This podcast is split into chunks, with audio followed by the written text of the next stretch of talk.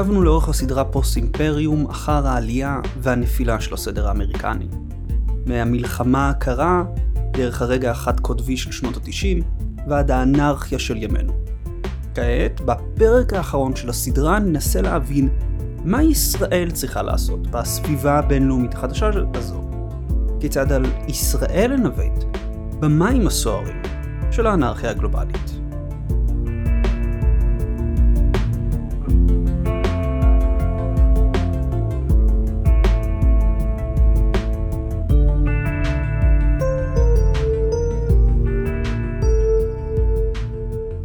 ניווט דורש שלושה דברים.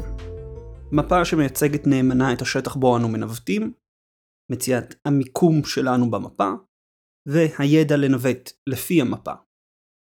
רוב הסדרה פוסט-אימפריום הוקדשה לחלק הראשון, הבנת השינוי שעובר במערכת הגלובלית שלנו. כיסינו מעל 100 שנים של המערכת הבינלאומית מהמצב הרב-קוטבי שלה לפני מלחמת העולם הראשונה ועד האנרכיה הגלובלית שיש לנו היום. הפרק הנוכחי מוקדש לחלק השני והשלישי. איפה ישראל נמצאת בכל הסיפור? איך האנרכיה הגלובלית משפיעה עלינו? ואיך אנחנו צריכים לנווט את ספינת המדינה בתקופה הסוערת הזו? טוב, אז איך האנרכיה משפיעה עלינו? ראשית, אנרכיה גלובלית משמעותה שארצות הברית איבדה את היכולת לקבוע לבדה את האג'נדה העולמית. ללא סדר עולמי, למעצמת העל אין מוסדות או נורמות לקדם את האינטרסים שלה דרך הגמוניה נורמטיבית. ארצות הברית כבר לא יכולה לטעון שהיא מדברת בשם העולם, והיא כבר לא יכולה לפעול במנותק מהאינטרסים של מעצמות מתחרות. דוגמה טובה לכך, דוגמה שגם רלוונטית לישראל, היא סוגיית הגרעין האיראני. ממשל טראמפ רצה להפעיל לחץ מקסימלי על איראן, כך שזו או תחזור לשולחן המשא ומתן בשביל לדון על הסכם גרעין משופר, או שמשטר האייתוללה תיפול. במקביל, ארצות הברית החלה בסכסוך סחר עם סין. דווקא משום שארצות הברית רצתה ללחוץ את האיראנים, ובגלל סכסוך הסחר, הסינים החליטו לקנות מהאיראנים נפט. הסינים עשו זאת כדי ליצור מנוף לחץ נגד וושינגטון. היום כשממשל ביידן מעוניין בחזרת איראן להסכם הגרעין, הוא תלוי ברוסיה וסין שיעבדו יחד איתו לקדם את ההסכם. ארצות הברית היא כבר לא הצד היחיד שקובע מה יקרה בנוגע לתוכנית הגרעין האיראנית. עכשיו, חשוב להבין, זה לא שארצות הברית כשלעצמה שוקעת. עדיין מדובר במעצמה החזקה בעולם שמובילה בכל קטגוריה של כוח קשה, כמו כלכלה וצבא, וכמעט בכל קטגוריה של כוח רך. ארצות הברית היא המעצמה הכי גדולה בזירה הבינלאומית, אך בעידן של האנרכיה היא עוד מעצמה. זו המשמעות השנייה של האנרכיה הגלובלית לישראל. יש עוד מדינות בעולם, עוד מעצמות, שעכשיו קובעות את האג'נדה העולמית. אנחנו לא יכולים עוד לסמוך רק על הקשר שלנו עם ארצות הברית, כדרך לקדם את האינטרסים שלנו. שלישית, משום שהאמריקנים רואים, ובצדק, את סין כאיום הכי גדול על עתיד כוחם, רוב המשאבים והקשב שלהם התרכזו במזרח אסיה. המשמעות היא פחות עניין בסכסוך הישראלי-פלסטיני. המשמעות היא אפס מוכנות למתקפת מנע על מתקני הגרעין של איראן, ללא חשש מפריצה לפצצה. המשמעות היא פחות עניין במה שקורה באזור ובצרכים שלו. ארצות הברית כבר לא תהיה יוזמת כאן, מה שחייב את ישראל לנקוט בגישה הרבה יותר אקטיבית כדי לקדם את האינטרסים שלה. שוב, חשוב להדגיש שהאמריקנים לא יצאו מהמזרח התיכון לחלוטין. יש להם בסיסים רבים במפרץ הפרסי שחשובים להקרנת כוח לים האדום, הים הערבי והאוקיינוס ההודי. לוושינגטון יש עדיין עניין בהספקה הסדירה של נפט וגז מהמפרץ הפרסי, ועניין לשמור על יציבות מינימלית של המזרח התיכון. אולם, הקשב האמריקני יהיה לסין, וארצות הברית תימנע מיוזמות אזוריות שידרשו ממנה משאבים רבים. לכל זה יש השלכות משמעותיות על אסטרטגיית הביטחון הלאומי של ישראל. מאז מלחמת יום כיפור, ישראל מבססת את האסטרטגיה הלאומית שלה על היחסים עם ארצות הברית. ארצות הברית היא הספקית הכמעט יחידה של אמצעי לחימה לצה"ל. ארצות הברית נותנת לנו מטריה דיפלומטית באום. אנחנו חושבים על אסטרטגיה לאומית דרך הקשר עם ארצות הברית, והפכנו תלויים באמריקנים בסוגיות שגדולות על היכולת הצבאית טכנית של צה"ל, במיוחד הגרעין האיראני. ללא הסנקציות האמריקניות, ספק אם משהו היה עוצר את טהרן מלהגיע לפצצה. ישראל הפכה את עצמה לעכבר על גבו של פיל. כל עוד לפיל הייתה השפעה רבה ועניין רב במזרח התיכון, זה פעל לטובתנו. עכשיו אנחנו צריכים לחשוב כיצד אנחנו פועלים ללא הגב האמריקני, או עם תמיכה מעטה מצידו. איך אנחנו פועלים במזרח תיכון שהוא רב קוטבי, שיש בו מספר רב של שחקנים אזוריים וחוץ אזוריים, כמו הודו, סין, רוסיה, כל אחד עם אינטרסים משלו, לעתים משותפים עם ישראל ולעתים מנוגדים לה. בזמן שהפרטים של אסטרטגיה לאומית כזו הם רבים, החזון האסטרטגי לעולם רב קוטבי הוא יחסית פשוט ועומד על 3 עקרונות מרכזיים. ראשית, הבטחת הצמיחה ארוכת הטווח של המשק הישראלי גם כבסיס לבניית כוח צבאי וגם כמקור כוח בפני עצמו. שנית, הגדלת הקישוריות של ישראל במערכת הבינלאומית. ושלישית, הצעת ארכיטקטורה אזורית חדשה למזרח התיכון במטרה לשפר את הסביבה האסטרטגית של ישראל. הפרק היום יסביר את כל אחד מהעקרונות האלו, יגזור מהם משמעויות אופרטיביות, וינסה להטוות את הדרך לשיח אסטרטגי חדש בארץ, שיח שיעסוק בכיצד לנווט את ספינת המדינה בעולם הרב קוטבי שלנו. הכל בפרק היום. בואו נתחיל.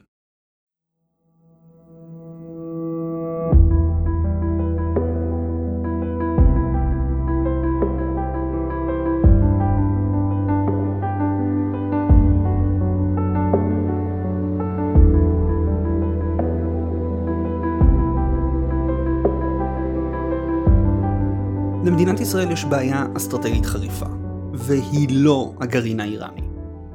הצמיחה ארוכת הטווח בתמ"ג לנפש של המשק הישראלי אינה מובטחת. למה זה משנה? ללא צמיחה ארוכת טווח בתמ"ג לנפש ולאור הגידול הצפוי באוכלוסייה, הדבר יוביל לשתי בעיות מרכזיות. ראשית, היעדר משאבים להמשך בניין הכוח הצבאי של ישראל ותחרות בין תקציבי הבריאות, הרווחה והחינוך לבין תקציב הביטחון, מה שאו יפגע בבניין הכוח הישראלי או ברווחה ובחינוך. הביטחון שלנו נשען על היתרון האיכותי שלנו, והיתרון האיכותי שלנו הופך יקר יותר ויותר ככל שהטכנולוגיה מתקדמת. ישראל צריכה את המשאבים הכלכליים בשביל לשמור על כוחה. שנית, גידול באוכלוסייה ללא גידול בהכנסות עלול להביא לגידול בחוב הישראלי, מה שלאורך זמן יפגע ביציבות המוניטרית והכלכלית שלנו, ועלול להפוך אותנו תלויים במדינות ומוסדות זרים. זו נקודה שלא מרבים לחשוב עליה בדיון הציבורי. רמות חוב גבוהות של מדינה הופכות אותה תלויות במשקיעים ומדינות זרות. האם אנו רוצים להיות תלויים בארצות הברית או קרן המטבע הבינלאומית שיחלצו אותנו אם ניקלה למשבר מוניטרי? עזרה כזו אף פעם לא באה בלי דרישות. שלישית, משק צומח ומשגשג הוא מקור כוח גיאופוליטי בפני עצמו. מדינות רוצות לסחור עם משק הזה. הוא הופך מקור להשקעות במדינות אחרות. ישראל יכולה וצריכה לחשוב על הכוח הכלכלי שלה ככלי גיאופוליטי, נושא אבל שאני לא ארחיב את הדיון עליו פה. איך ניתן להבטיח המשך צמיחה בתמ"ג לנפש בישראל? את צמיחת המשק ואת הבריאות הכלכלית שלנו? על ידי העלאה של הפרודקטיביות בארץ. מאז 2009 הפרודקטיביות של המשק הישראלי ביחס לממוצע ה-OECD תקוע סביב ה-75%. הקפיצה הגדולה האחרונה בפרודקטיביות של המשק באה אחרי הרפורמות של נתניהו ב-2003. אז קוצצו קצבאות ואנשים רבים יצאו לעבוד. דוח של ה-OECD ושל מכון ברוקינגס ממליצים על מספר צעדים קונקרטיים בשביל להגדיל את הפרודקטיביות. יש קישור לדוחות באתר ואני אביא כאן 3 דברים מרכזיים. ראשית, הגדלת ההשקעה בתשתיות, במיוחד תשתיות תחבורה ותקשורת. הזנחה ארוכת שנים בהשקעה בתשתיות תחבורה הפכה את המרחב העירוני הישראלי לפקוק להחריד, עם עומסי תנועה פוגעים ישירות בפרודקטיביות של המשק. בנוסף, תכנון עירוני מוטה רכב פרטי גם הוא תרם תרומה משמעותית לבעיית הפקקים בארץ. אם אנחנו רוצים להבטיח שתנועה בתוך הערים שלנו תהיה אפשרית בעוד 10 שנים, אנחנו צריכים להשקיע היום גם בתשתיות של תחבורה ציבורית, וגם לשנות את התכנון העירוני שלנו מכזה שמעודד את השימוש בתחבורה פרטית. הזנחת תשתית התקשורת גרמה לכך שרוב האזורים בארץ אינם נהנים מאינטרנט יציב או מהיר. בתקווה הדבר הזה ישתנה עם הפריסה של סיבים אופטיים, כשכיום כבר לכ50% ממשקי הבית בארץ יש גישה לסיבים אופטיים. זה נתון מאוד משמעותי, עמדנו על סביב 5% או פחות ב-2018. אז השקעה בתשתיות תחבורה, השקעה בתשתיות תקשורת, השקעה בתשתיות, הדבר הראשון החשוב בשביל להעלות את הפרודקטיביות של המשק. הדבר השני הוא הגדלת ההשקעה במגזר הערבי, בדגש על השכלה אקדמית וקורסי עברית. הערבים מהווים כמעט 20% מהאוכלוסייה בישראל, אך משק הבית הערבי תורם בממוצע לתמ"ג רק חצי ממשק הבית היהודי הלא חרדי. כל הגדלה של הפרודקטיביות של המשק חייבת את הגדלת הפרודקטיביות של המגזר הערבי, שסובל בעיקר משני קשיים, קשיי שפה ומספר מצומצם יחסית של סטודנטים בלימודים אקדמיים, שמאפשרים התמודדות למשרות בעלות הכנסה גבוהה יותר. הקריאה להגדלת ההשקעה במגזר הערבי לא קשורה לא לשמאל ולא לימין, היא צורך אסטרטגי, נרצה או לא. אנחנו צריכים צמיחה ארוכת טווח של המשק, ואי אפשר לעשות זאת מבלי להתייחס לבעיות של כ50% מהאוכלוסייה. לבסוף, ההמלצה השלישית היא לימודי ליבה במגזר החרדי. הנושא של תעסוקת חרדים ושל לימודי ליבה הפך לסוגיה פוליטית מרכזית וכואבת, אולם זה לא משנה את החשיבות שלה.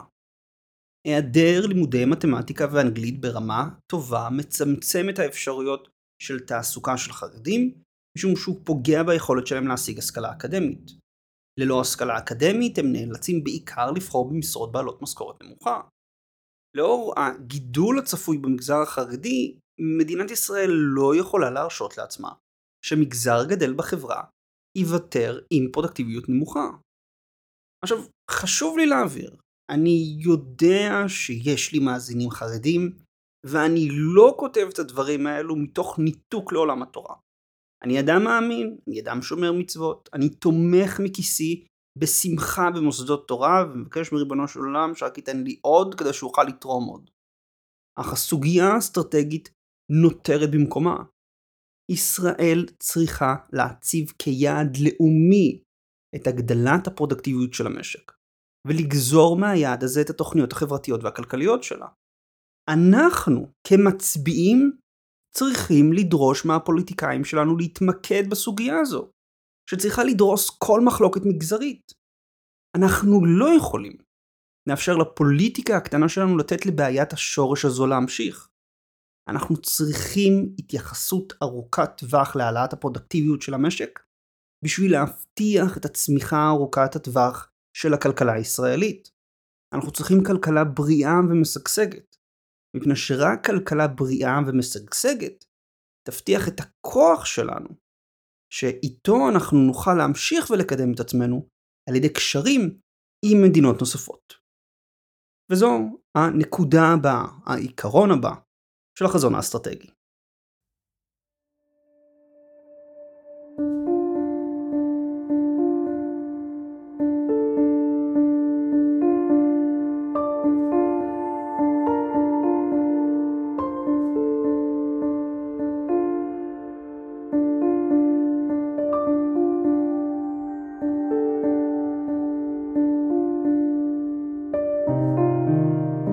רב-קוטבי, מזרח תיכון רב-קוטבי, משמעותו מספר רם של שחקנים שישראל תצטרך לעבוד עם כולם כדי לקדם את האינטרסים שלה. לא ניתן עוד להסתמך רק על ארצות הברית כפרטנר החשוב והיחיד של ישראל בזירה הבינלאומית. עכשיו, בתחילת ימי המדינה, ישראל אכן חיפשה לגוון את מספר השחקנים איתם היא עובדת, דוגמת ברית הפריפריה עם טורקיה ואיראן. תחת ממשלת נתניהו, ישראל גם חתרה להגדיל את מספר השחקנים איתם היא עובדת, בין השאר קבוצת וישגרד במרכז אירופה, יוון וקפריסין במזרח הים התיכון, ומדינות המפרץ במסגרת הסכמי אברהם. נכון, עוד לפני הסכמי אברהם היו יחסים עם מדינות המפרץ. החשיבות של הסכמי אברהם היא בכך שהם לקחו יחסים חשאיים והפכו אותם ליחסים פורמליים. נרמול היחסים מקל על חברות ישראליות לעשות עסקים עם אותן מדינות, מוריד את הצורך להשתמש בגופי צד שלישי. נרמול היחסים גם מאפשר למדינת ישראל לקדם פרויקטים משותפים ברמת המדינה, ותיאורטית, קידום של דיאלוג אסטרטגי ותיאום פעילות בנושא עניין משותפים. לבסוף, נרמול היחסים מאפשר לישראל לממש את מלוא פוטנציאל ההשפעה שלה. לא רק בתחום הצבאי, אלא גם בתחום התרבותי, הכלכלי, הטכנולוגי ועוד. נרמול היחסים מאפשר לנו לנהל את יחסינו עם המרחב לא רק דרך הערוץ הצבאי המצומצם מטבעו. בעולם רב קוטבי, ישראל צריכה לשאוף ולהגדיל את מספר הקשרים שיש לה, ולהעמיק אותם עם מדינות מפתח. אנחנו לא יכולים עוד לבסס את הביטחון הלאומי שלנו רק על הקשר האסטרטגי עם ארצות הברית, אלא לבחון כיצד אנחנו יכולים לגייס קואליציות אזוריות ובינלאומיות מול סוגיות ספציפיות, אם זה טרור במזרח התיכון או מאבק במדבור העולמי. מכאן שישראל צריכה לפעול בשני צירים מרכזיים. הציר הראשון, נרמול היחסים עם מדינות נוספות באזור, אם בצורה של הסכם נרמול מיידי או בתהליך הדרגתי. איילה שקס, בספרו גשרי כלכלה, מציע מפת דרכים לנורמליזציה עם ערב הסעודית שיכולה להיות רלוונטית לכל מדינה ערבית או מוסלמית אחרת. שקס מציע תחילה הרחבה של המסחר העקיף בין ישראל למדינת היעד. לאחר מכן ביקורים פומביים של אנשי עסקים ישראלים במדינת היעד ושל אנשי עסקים במדינת היעד בישראל. אפשר לקדם השתתפות פומבית של חברות ישראליות בפרויקטים ממשלתיים, ולאחריהם ביקורים של נציגים רשמיים מהדרג הנמוך. לבסוף, קידום סחר ישיר בין המדינות, פתיחת נציגויות דיפלומטיות וביקורים פומביים של נציגים רשמיים מדרג גבוה, ראשי המדינה, שרים. סביר שהסוגיה הפלסטינית תהיה מעכב לנרמול היחסים בין ישראל ומדינות ערב. אך זה אינו חסם שאי אפשר לעקוף או לצמצם את השפעתו. דרך אחת לטפל בסוגיה הפלסטינית ולקדם את נרמול היחסים היא השתתפות של מדינות ערב ביוזמות שונות לצמצום הסכסוך בין ישראל והפלסטינים. יוזמות שמקודמות היום לדוגמה על ידי היוזמה לצמצום הסכסוך. המטרה של אותן יוזמות אינה לפתור את הסכסוך הישראלי-פלסטיני, אלא לצמצם את החיכוך בין הצדדים ולשפר את המצב הכלכלי וההומניטרי של הפלסטינים.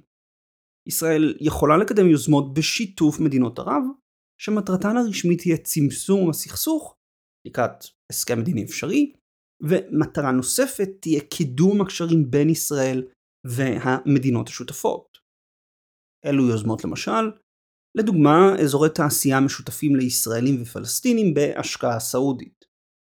טיסות ישירות מנתב"ג למדינות ערב ואפשרות לפלסטינים לטוס דרך נמל התעופה, כמובן תוך לקיחה בחשבון של השיקולים הביטחוניים. חיבור של ג'נין לרכבת בית שאן כחלק מיוזמת מסילות לשלום אזורי. ועוד ועוד. המטרה של ישראל תהיה לקדם עד כמה שאפשר נרמול של יחסים עם מדינות האזור. מפני שנרמול היחסים מאפשר לנו לממש את מלוא הפוטנציאל הכלכלי, הדיפלומטי והפוליטי, גיאופוליטי, של יחסים עם מדינות האזור. הציר המרכזי השני הוא חיזוק והעמקת היחסים עם מדינות שצפויות להיות מנהיגות אזוריות מובילות, במטרה לשפר את המעמד של ישראל בזירה הבינלאומית ולקדם את האינטרסים הכלכליים שלה. פעולות אפשריות לקידום של יחסים כוללות דיאלוג אסטרטגי, אם ברמה הבין-מדינתית, אם ברמה האזורית, שיתופי פעולה בתחום המחקר המדעי והטכנולוגי, העברת ידע בתחום העניין, תרגילי צבא משותפים, פיתוח ביטחוני ועוד. עם אלו מדינות ישראל צריכה לקדם יחסים, אפשר לחשוב על כמה מובילות. פולין, לאור המרכזיות שלה בכל מערך ביטחון חדש במזרח אירופה. פולין ביחד עם המדינות הבלטיות הן כיום המחנה הידידותי ביותר לכוח האמריקני באירופה, והמובילות של הקו התקיף מול רוסיה בנאטו. לאור המשבר באוקראינה ולאור ההתחזקות הצבאית של פולין, סביר שוורשה תהפוך לשותף ביטחוני חשוב עבור האמריקנים ולשחקן אזורי חשוב במזרח אירופה. עבורנו מזרח אירופה היא שוק פוטנציאלי חשוב לגז טבעי, יצור ביטחוני ישראלי, וגורם בעל השפעה פרו-ישראלית באיחוד האירופי. יפן וטיואן הם דוגמה אחרת. יפן לאור ההשפעה הגדלה שלה בדרום מזרח אסיה ובאזור בכלל, טיואן לאור הפוטנציאל לשיתוף פעולה טכנולוגי וביטחוני בינינו לבין טיואן, בתחומים של שבבים, של ירות טילים, הגנת סייבר ואפילו צוללות. בניגוד למה שמקובל לחשוב, יפן היא לא כוח שוקע. בזמן שהדמוגרפיה שלה ממשיכה להזדקן, יפן תיוותר כוח כלכלי חשוב בעתיד הנראה לעין, והיא שוקדת על פיתוח כוחה הצבאי. ישראל צריכה קשרים עמוקים יותר עם טוקיו וטייפיי. מדינות נוספות שצפויות להיות מנהיגות אזוריות, קניה ואתיופיה במזרח אפריקה, שגם גובלת בזירה אסטרטגית חשובה לישראל, הים האדום, וברזיל ומקסיקו באמריקה הלטינית, שתי כלכלות גדולות בפני עצמן ושתי מנהיגות אזוריות. קידום והעמקת היחסים עם כל המדינות האלו, יצירת דיאלוגים אסטרטגיים ושיתופי פעולה, יחזקו את מעמדה של ישראל בזירה הבינלאומית, יגדילו את השפעתה ויקדמו את האינטרסים הכלכליים והביטחוניים שלה. כן, אף אחת מהמדינות ברשימה לא מגיעה לכוחה או להשפעתה של ארצות הברית. אך אנחנו לא צריכים את הכוח האמריקני לכל בעיה, והכוח האמריקני לא יהיה זמין לנו לכל בעיה. הגיע הזמן להגדיל את האפשרויות שלנו.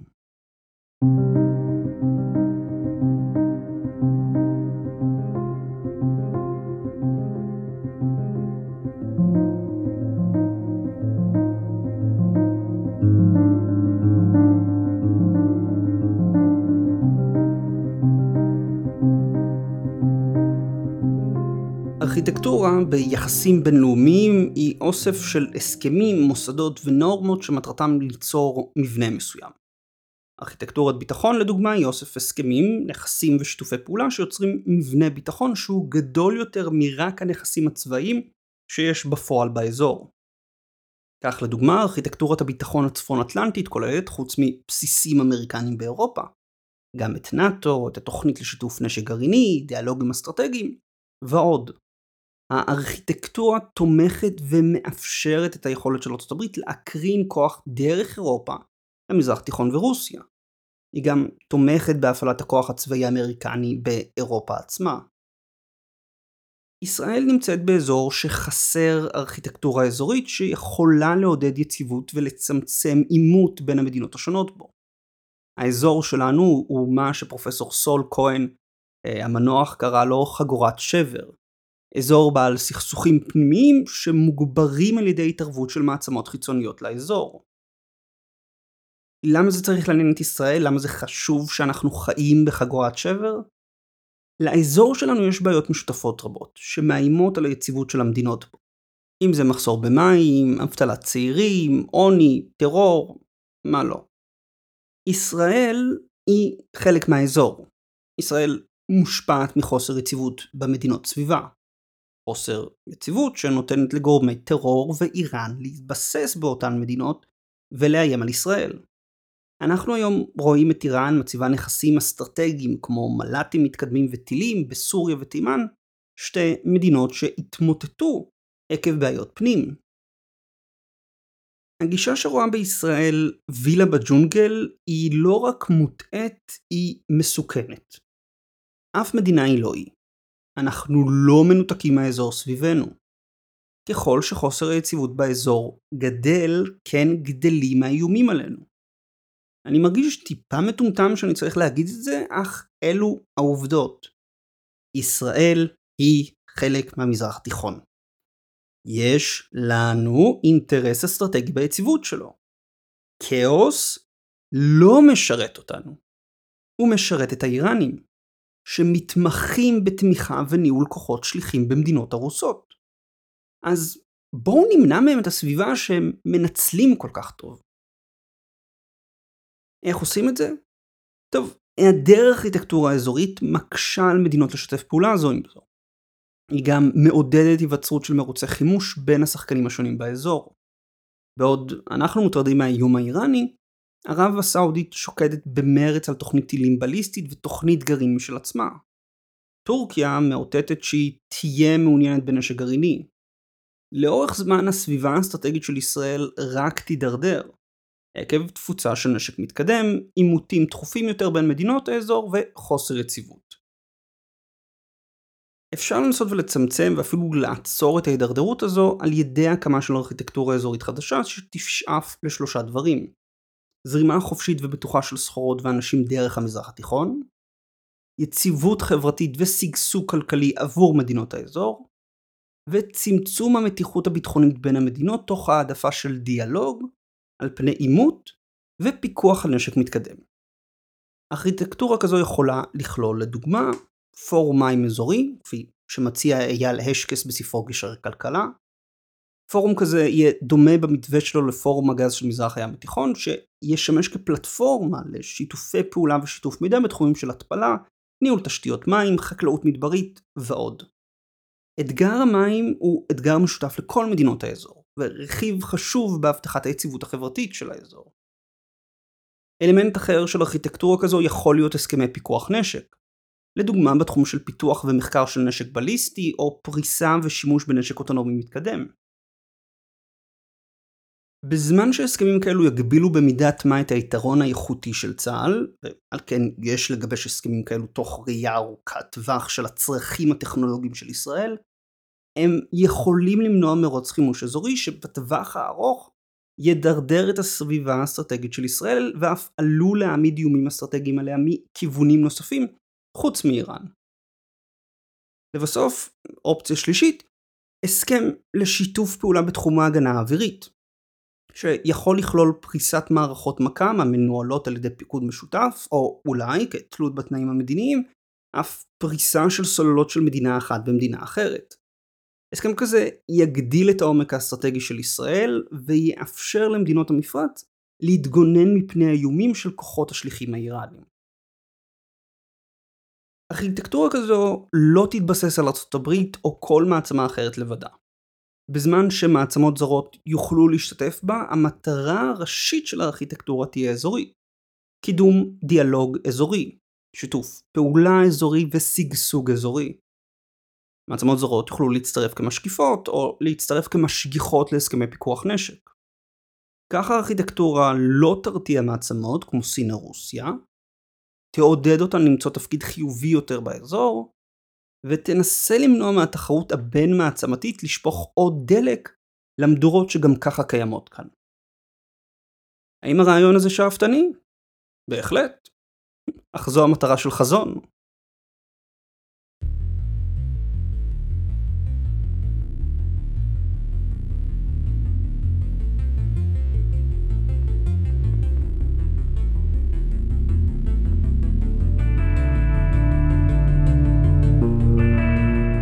לא התייחסתי כאן לא לסוגיה של הסדר קבע עם הפלסטינים, לא לאיראן, לא לכל מיני סוגיות אסטרטגיות יותר או פחות שגם ככה עוסקים כאן בארץ.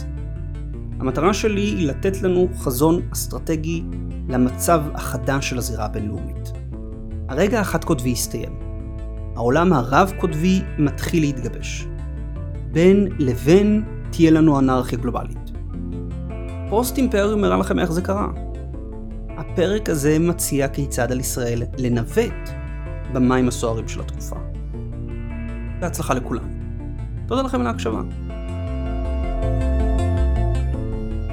זה הכל היום וזה הפרק האחרון בסדרה פוסט אימפריום.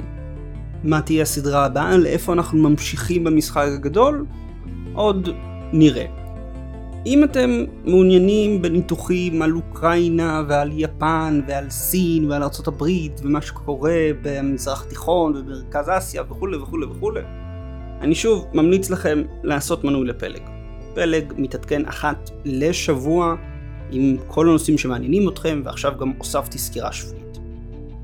בכל מקרה, פה במשחק גדול, אנחנו נראה לאיפה נתקדם, ואני מקווה לראות את כולכם בהרפתקה הבאה שלנו. אני דוד פוקס, ותודה לכם על ההאזנה.